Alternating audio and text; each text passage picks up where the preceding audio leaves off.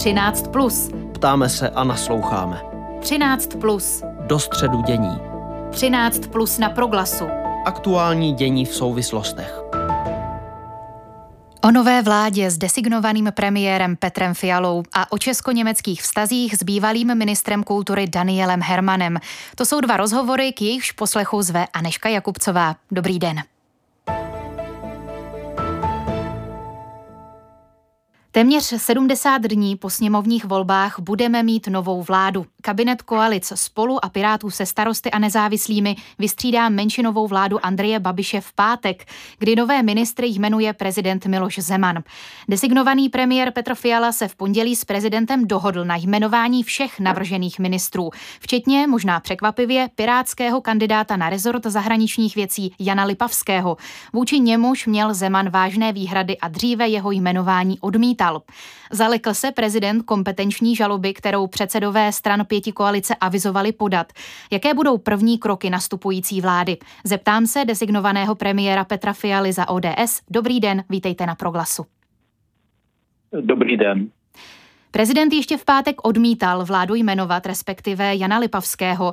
Co se v pondělí změnilo, že s vašimi kandidáty na ministry Miloš Zeman souhlasil a v pátek jej jmenuje? Zafungovala zde hrozba kompetenční žalobou? Já s panem prezidentem Zemanem vedu dlouhodobě dialog. Ten dialog je otevřený, někdy ty diskuze jsou velmi tvrdé, ale je dobře, že to nakonec vede k cíli, který je ku prospěchu České republiky a jejich občanů. Určitě na Miloše Zemana, myslím, že natolik ho i veřejnost zná, neplatí nějaké hrozby, ale to, co bylo podle mě rozhodující, bylo to, že si uvědomil, že v této složité situaci, v jaké Česká republika je, by nebylo vhodné, aby tu vedli eh, dva eh, klíčoví ústavní představitelé, tedy prezident a premiér, nějaký spor před ústavním soudem, abychom dál jitřili tu situaci. A proto se nakonec rozhodl, přestože nesouhlasí, pořád nesouhlasí s Janem Lipavským, tak se rozhodl jmenovat vládu jako celek, který se všemi jmény, která se mu navrhla. Přece jenom není škoda, že k té žalobě nedošlo, aby byly kompetence prezidenta a premiéra jednou provždy směrem tedy ke jmenování členů vlády vyjasněny tak to nemůžeme uvažovat. V tak těžké situaci, v jaké je Česká republika, eh, nějaký spor mezi prezidentem a premiérem by určitě nebylo to nejlepší řešení. Tak já jsem rád, že k tomu nedošlo a nemusí dojít. Pokud je o to vyjasnění kompetencí, to je věc, kterou, které bychom se měli do budoucna věnovat a asi se mnou budou všichni souhlasit, že lepší je, aby to po případě se vyjasnilo úpravou ústavy nebo jejího výkladu, ale ne rozhodováním soudu. To je krajní řešení. Abych k němu musel přistoupit, kdyby eh, nebyla jmenována vláda tak, jak jsem ji navrhl, ale myslím si, že domluvit se je lepší a pojďme se bavit napříč politickým spektrem o tom, zda je to potřeba jinak nastavit, tak aby ta věc byla jasnější. Hmm. Ještě jedna věc mě zajímá. To, o čem se také mluví, je rozpočet prezidentské kanceláře, který schvaluje sněmovna, v níž mají strany pěti koalice pohodlnou většinu. Byl tohle také jeden z argumentů, který mohl na prezidenta, možná ještě spíše na jeho nejbližší okolí platit, aby změnil to své rozhodnutí a vládu v pátek jmenoval? Ne, já ani s takovými argumenty nepracuji. Samozřejmě je to pravomoc poslanecké sněmovny a bude se skolovat rozpočet eh, celý, celého státu, ale eh, tohle není způsob, jakým bychom měli nad tou věcí přemýšlet. Určitě jako je dobře, že tady dochází a já se o to fakt snažím o, o dialog, permanentní dialog mezi prezidentem a premiérem, přestože máme na řadu věcí rozdílné názory, což je známo, tak si myslím, že spolu musíme mluvit už z titulu těch funkcí a institucí, které reprezentujeme a e, že pro Českou republiku je opravdu dobré, když tu není spor, permanentní spor o kompetence, ale je tu nějaká forma spolupráce, která prostě může jedině přinést pozitivní výsledky. Hmm. Pozitivní výsledky možná na jedné straně trochu také obavy, minimálně já jsem je zaznamenala ve veřejném prostoru. A to v tom smyslu, že u vás je možné, že má prezident teď takzvaný otevřený účet, tedy on vám nebude blokovat ministry a vy v budoucnu mu to třeba oplatíte nějakou drobnou protislužbou. Můžete tohleto vyloučit, například zdrženlivost vlády, pokud se otevře debata o aktivaci 66. článku ústavy? Tak 66. článek ústavy je eh, řešení opravdu krajní a mimořádné pro mimořádné situace, které by nastaly ve chvíli, kdyby prezident republiky nemohl z objektivních důvodů, jako je třeba nemoc, vykonávat svůj úřad. Takže to není něco, co se dá použít libovolně a nikdo by to neměl eh, libovolně také používat a myslím, že eh, to, to staré známé úsloví, že účel světí prostředky, není pravdivé, že nemůže účel světit prostředky a to platí v tomto případě. A já si nemyslím, že, nebo takto nemůžeme uvažovat nad tím, že když vedeme debatu, vedeme dialog a snažíme se dospět k nějakému výsledku, takže to je špatné a že to znamená, že za nějakou službu je protislužba, tak toto přece v politice a mezi klíčovými ústavními institucemi nefunguje a nemůže fungovat. My musíme hledat řešení ve prospěch občanů této země. Máme tu prezidenta Miloše Zemana, který byl po druhé zvolen lidmi v přímé volbě.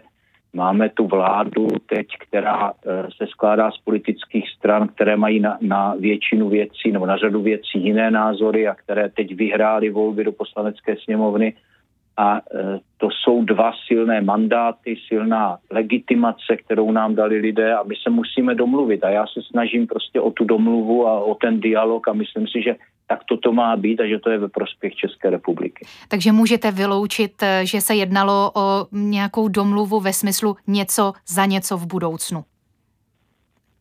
A to nedává žádný smysl, samozřejmě, že to, že to mohu vyloučit. A myslím si, že nejlépe to ale vyloučím já mám rád to, eh, to asi taky jste už ode mě slyšeli, po ovoci poznáte je. Prostě tady můžu vykládat, co chci, ale eh, všichni vidí a uvidí, že podle mých činů a podle činů naší vlády eh, budou moci posuzovat, zda takovéto podezření je na místě nebo není. A opakovaně jsem se setkával vždycky s tím, že vy něco říkáte, pane předseda, bude to tak? No tak je to tak. A, a lidé to viděli v mnoha věcech, když jsem říkal, že nepůjdeme do koalice s hnutím ano, když jsem říkal prostě řadu věcí, tak se pak ukázalo, že prostě svoje slovo držím.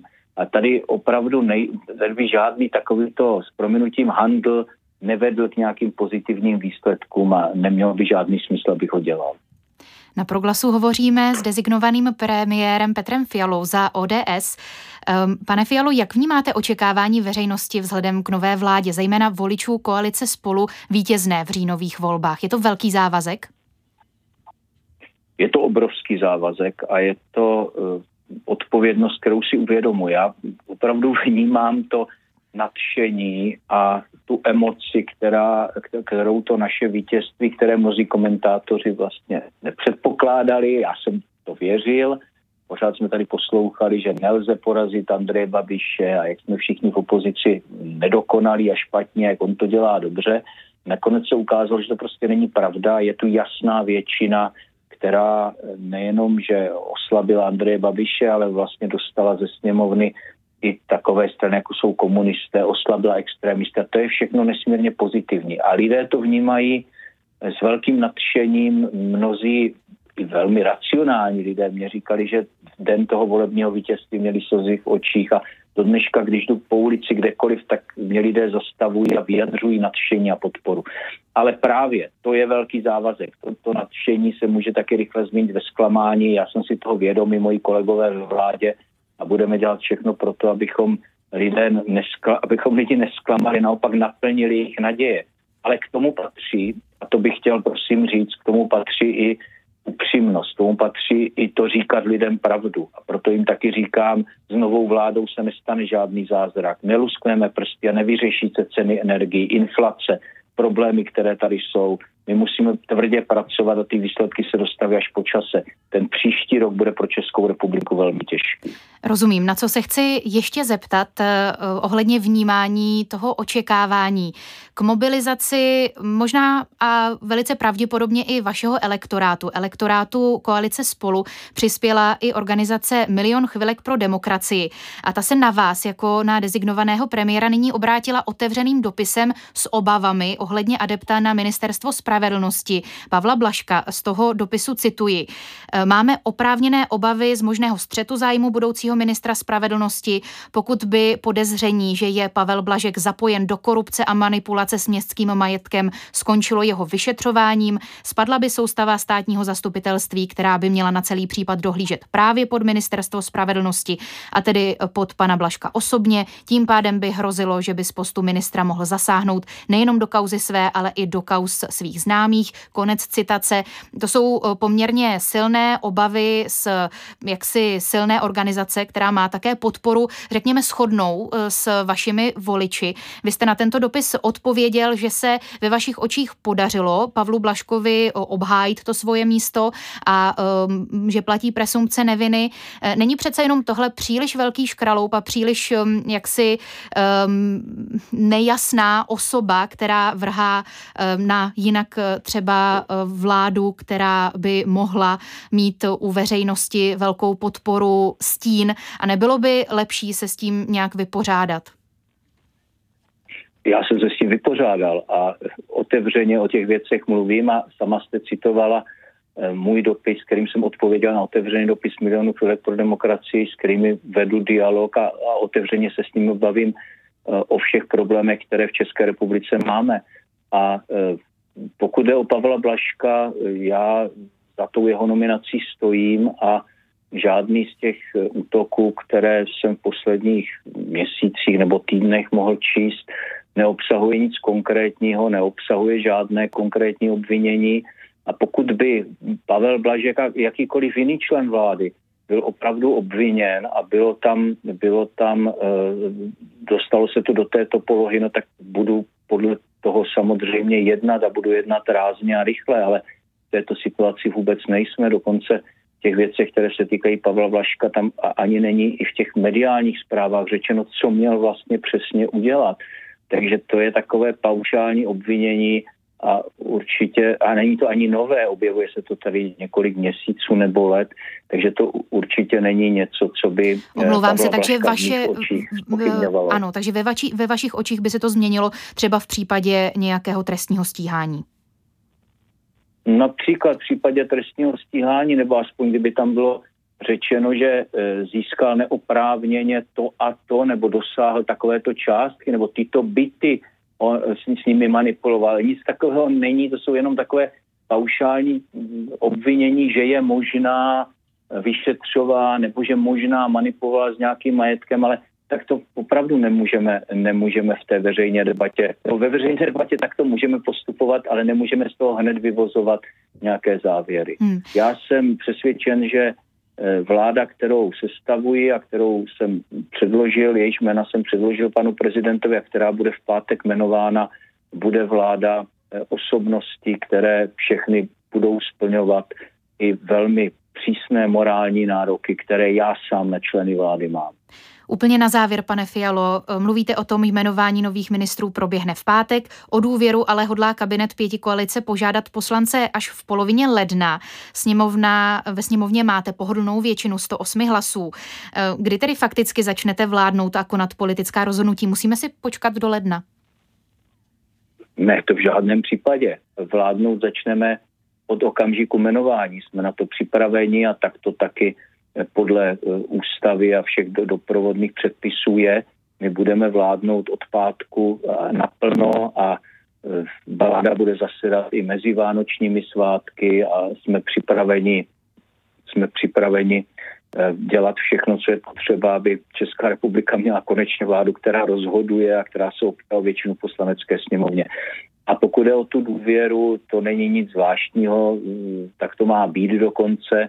Vláda má požádat do 30 dnů od jmenování o důvěru poslanecké sněmovny, má předložit programové prohlášení, na kterém v té době budeme samozřejmě pracovat. A protože chceme být vládou, která vede dialog ze společnosti a která dobře komunikuje, tak chceme toho času využít i k tomu, abychom programové prohlášení vlády, s kterým budeme žádat o důvěru, projednali s klíčovými sociálními partnery, s vlivnými zájmovými skupinami a měli možnost ho ještě na základě toho dialogu korigovat. Takže ten měsíc určitě bude dobře využít, ale všechny mohou ujistit, vláda už od, od eh, svého jmenování vládnout bude naplno. Říká designovaný premiér Petr Fiala za ODS, jehož vláda bude jmenována v pátek. Díky za váš čas pro vysílání a posluchače Proglasu. Ať se vám daří. Naschledanou. Naschledanou, pěkný den. 13 plus na Proglasu. Aktuální dění v souvislostech. A se jmenováním nové vlády vlastně souvisí i naše druhé téma. Prezident Miloš Zeman minulý týden zveřejnil čtyři výhrady, které má ke kandidátovi na ministra zahraničí Janu Lipavskému. Mimo jinému vadí, že Lipavský veřejně navrhl, aby se příští sudeto německé dny konaly na území České republiky. Proč se sudeto německá otázka, tedy události druhé světové války a doby těsně po ní znovu dostali na přetřes? Šlo o prezidentův promyšlený tah, jak moc jsou staré křivdy stále živé. O tom se nyní budeme bavit s někdejším ministrem kultury Danielem Hermanem, který se česko-německým vztahům dlouhodobě věnuje. Dobrý den, vítejte na Proglasu. Dobrý den, děkuji za pozvání. Připomeňme, že vzbuzování proti německých nálad zafungovalo už při první Zemanově prezidentské kampani, kdy svého protikandidáta Karla Schwarzenberka obvinil, že chce zrušit Benešovy dekrety a vrátit vyhnaným německým rodinám v českém pohraničí majetky. A Zeman pak ve druhém kole volby výrazně zvítězil zvláště v sudeto německé oblasti. Pane Hermane, myslíte, že od roku 2013 se situace eh, někam posunula a sklidnila? A nebo co se týče těch eh, sudeto německých proti německých nálad, to je v roce 2021 podobné? Já musím říci, že mě celá ta otázka trošku překvapuje, protože já jsem s panem prezidentem Zemanem o této věci mluvil před pěti lety v roce 2016, když jsem jako tehdy první člen vlády České republiky jel na sudetoněmecké krajanské združení a pozdravil jsem tam naše bývalé krajany. Samozřejmě jako člen vlády jsem si uvědomoval, že nejsem soukromá osoba, takže jsem svoji návštěvu eh, konzultoval jak s předsedou vlády, s tehdejším premiérem Bouslavem Sobotkou, eh, s místopředsedy vlády, tak také s panem prezidentem. A pan prezident mi tehdy řekl, že v tom nevidí žádný problém, protože ve chvíli, kdy to německé krajanské združení změnilo své stanovy už před lety v tom smyslu, že nejsou spochybňovány majetkoprávní jistoty občanů České republiky, to znamená, nejsou tam žádné majetkové požadavky, nic takového, je to celé v oblasti morální, tak v tom prostě problém nevidí. Takže já se domnívám a čtu celou tu věc vysloveně v kontextu jakéhosi předvolebního boje tam samozřejmě mám s tím své osobní zkušenosti, se někdy objevují věci, které jsou v podstatě nereálné nebo vytržené z reality, jsou eh, v podstatě jenom jakousi eh, zástěrkou, která má odvést někam pozornost. Tak to bohužel často v předvolebním boji je. Ale k tomu meritu vaší otázky, nejen, že si myslím, ale jsem přesvědčený o tom, že česko-německý vztah nebo vztah k našim bývalým krajanům, eh, ono je třeba říci, že díky tomu odstupu od druhé světové války v podstatě tři čtvrtě století, eh, tak ti, kteří se tady vůbec ještě narodili, tehdy byli jenom eh, malými dětmi, dneska je to generace plus minus 90 let, tak se udělal obrovský kus práce a postoupili jsme velmi výrazně kupředu. To znamená, tato témata se opravdu objevují občas jenom v tom předvolebním klání a já to pokládám za nefér hru, protože společnost, eh, myslím si, že eh, v tomto může být naprosto klidná a také většina je, protože ve skutečnosti žádný takový problém neexistuje. Pane Hermane, vy mluvíte o nějakém předvolebním klání, ale teď máme naopak období po volbách, kdy se vyjednává. Tak jak si vysvětlujete, že toto téma eh, tedy teď není v tom předvolebním čase vytaženo prezidentem, ale v čase formulování nové vlády? Já musím říci, že nevím ani, jak pan budoucí minister Lipavský formuloval eh, to své vyjádření na tuto otázku.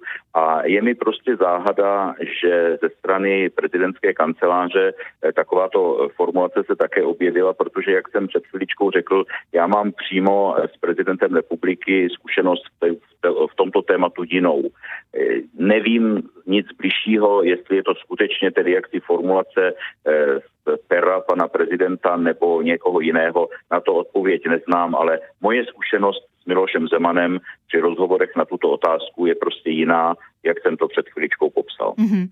Mluvil jste o tom, že jste jako první člen české vlády navštívil se, sjezd sudeckých Němců. Letos jste dostal sudeto německé vyznamenání cenu Karla IV. A při té příležitosti jste řekl, budoucnost má jen ten, kdo zná svou minulost, znát vlastní minulost, aby bylo možné společně vytvářet budoucnost. To je úkol pro nás všechny. Jaká je podle vás v tomto role občanské společnosti a posledních 31 let svobody? Ta role je veliká, protože občanská společnost je takový širokospektrální pojem, který v sobě zahrnuje i formu občanského vzdělávání. V současné době je obrovská možnost přísunu informací z nejrůznějších kanálů, zdrojů a je někdy těžké se v tom orientovat. Já jsem generace, mě bylo 26 let, když padl komunistický režim, to znamená relativně dlouhou dobu jsem ještě v té době žil Navštěvoval jsem školu v době tedy komunistické ideologizace, kdy jsme slyšeli pouze negativní věci na adresu eh, tehdejšího tedy západního Německa nebo vůbec západního světa. Ale na druhou stranu jsem měl já nevím, jestli je to správná formulace říci to štěstí, ale prostě eh, tak to bylo, že jsem měl jakousi alternativní školu doma. Já pocházím z částečně židovské rodiny, která byla velice drsně zasažená německým nacionálním socialismem. Eh, němečtí nacisté vyvraždili velkou část mých příbuzných, včetně dědečka a eh, řady prastrýců, pratet. Někteří i přežili holokaust. Třeba byl velmi známý příběh mého strýce Jiřího Brádyho, eh, který přežil holokaust. A já jsem tedy měl možnost doma se touto problematikou zabývat nesideologizovaným způsobem. A pochopil jsem, že se nesmí dávat rovnítko mezi politickou a etnickou příslušnost. Prostě když se řekne nacista, tak se tím nemůže myslet Němec, protože nacisté vyvražďovali samozřejmě na prvním místě německou opozici. Nakonec hned v roce 1933 založili první koncentrační tábor Dachau a v podstatě do posledních dnů války v roce 1945 měli pod svojí kontrolou třeba eh, nacistický koncentrační tábor Mauthausen v Horním Rakousku eh, a celou řadu tedy dalších samozřejmě koncentračních táborů, kde trpěli mnozí němečtí a také je třeba říct si němečtí antifašisté. A když došlo k okupaci zbytku Československa nebo respektive Čech a Moravy 15. března 1939, tak velice záhy zhruba 20 tisíc příslušníků té německé antifašistické fronty bylo zatčeno a odesláno do koncentračních táborů. Takže je tady třeba velice citlivě rozlišovat.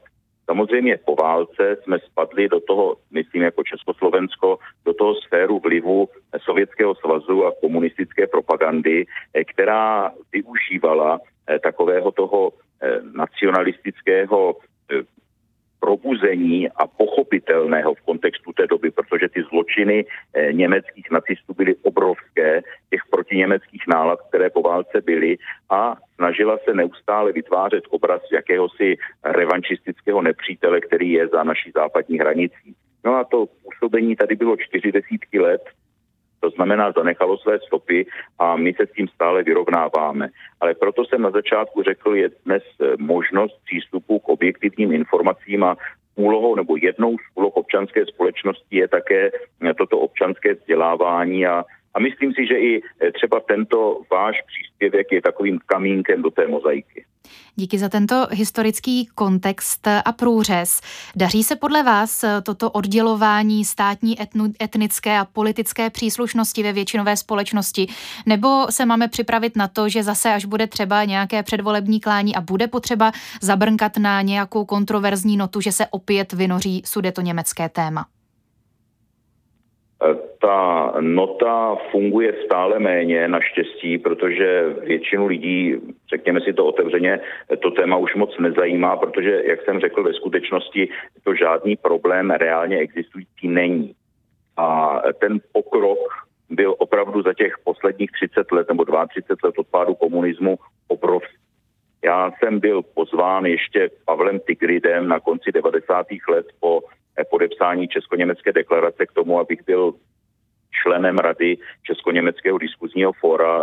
No, to jsem dodnes, to jsou té pozice jmenovaná eh, ministry zahraničních věcí České republiky a Spolkové republiky Německo, kde jsou také oficiálně zástupci eh, vlastně potomků sudeckých Němců. To znamená, ta oficiální státní platforma dialogu, ta existuje, funguje velmi dobře nejsou tam absolutně žádné kontraverze a opravdu ty věci, jak říkám, nemají reálný základ. To se pouze některé kruhy a myslím si, že je možné říci okrajové ve společnosti vždycky snaží tyto kostlivce oživovat, ale jde jim to stále obtížněji a je to dobře, protože ten vývoj jde jiným směrem, směrem ke spolupráci v srdci Evropy. Máme jiná témata, která nás spojují s našimi sousedy. Eh, když se podíváme na východ nebo když se podíváme do úplně jiných částí světa, je třeba naopak tady v Evropě spolupracovat a ta spolupráce funguje velmi dobře.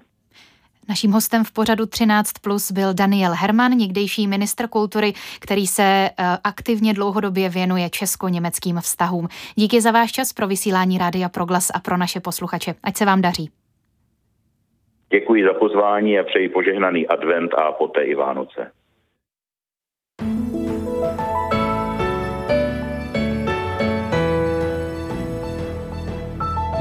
Díky za vaši přízeň pro glasu a pořadu 13 plus i za ohlasy, které k nám do redakce posíláte.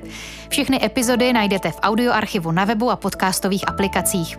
I za kolegy se s přáním hezkého odpoledne loučí Aneška Jakubcová.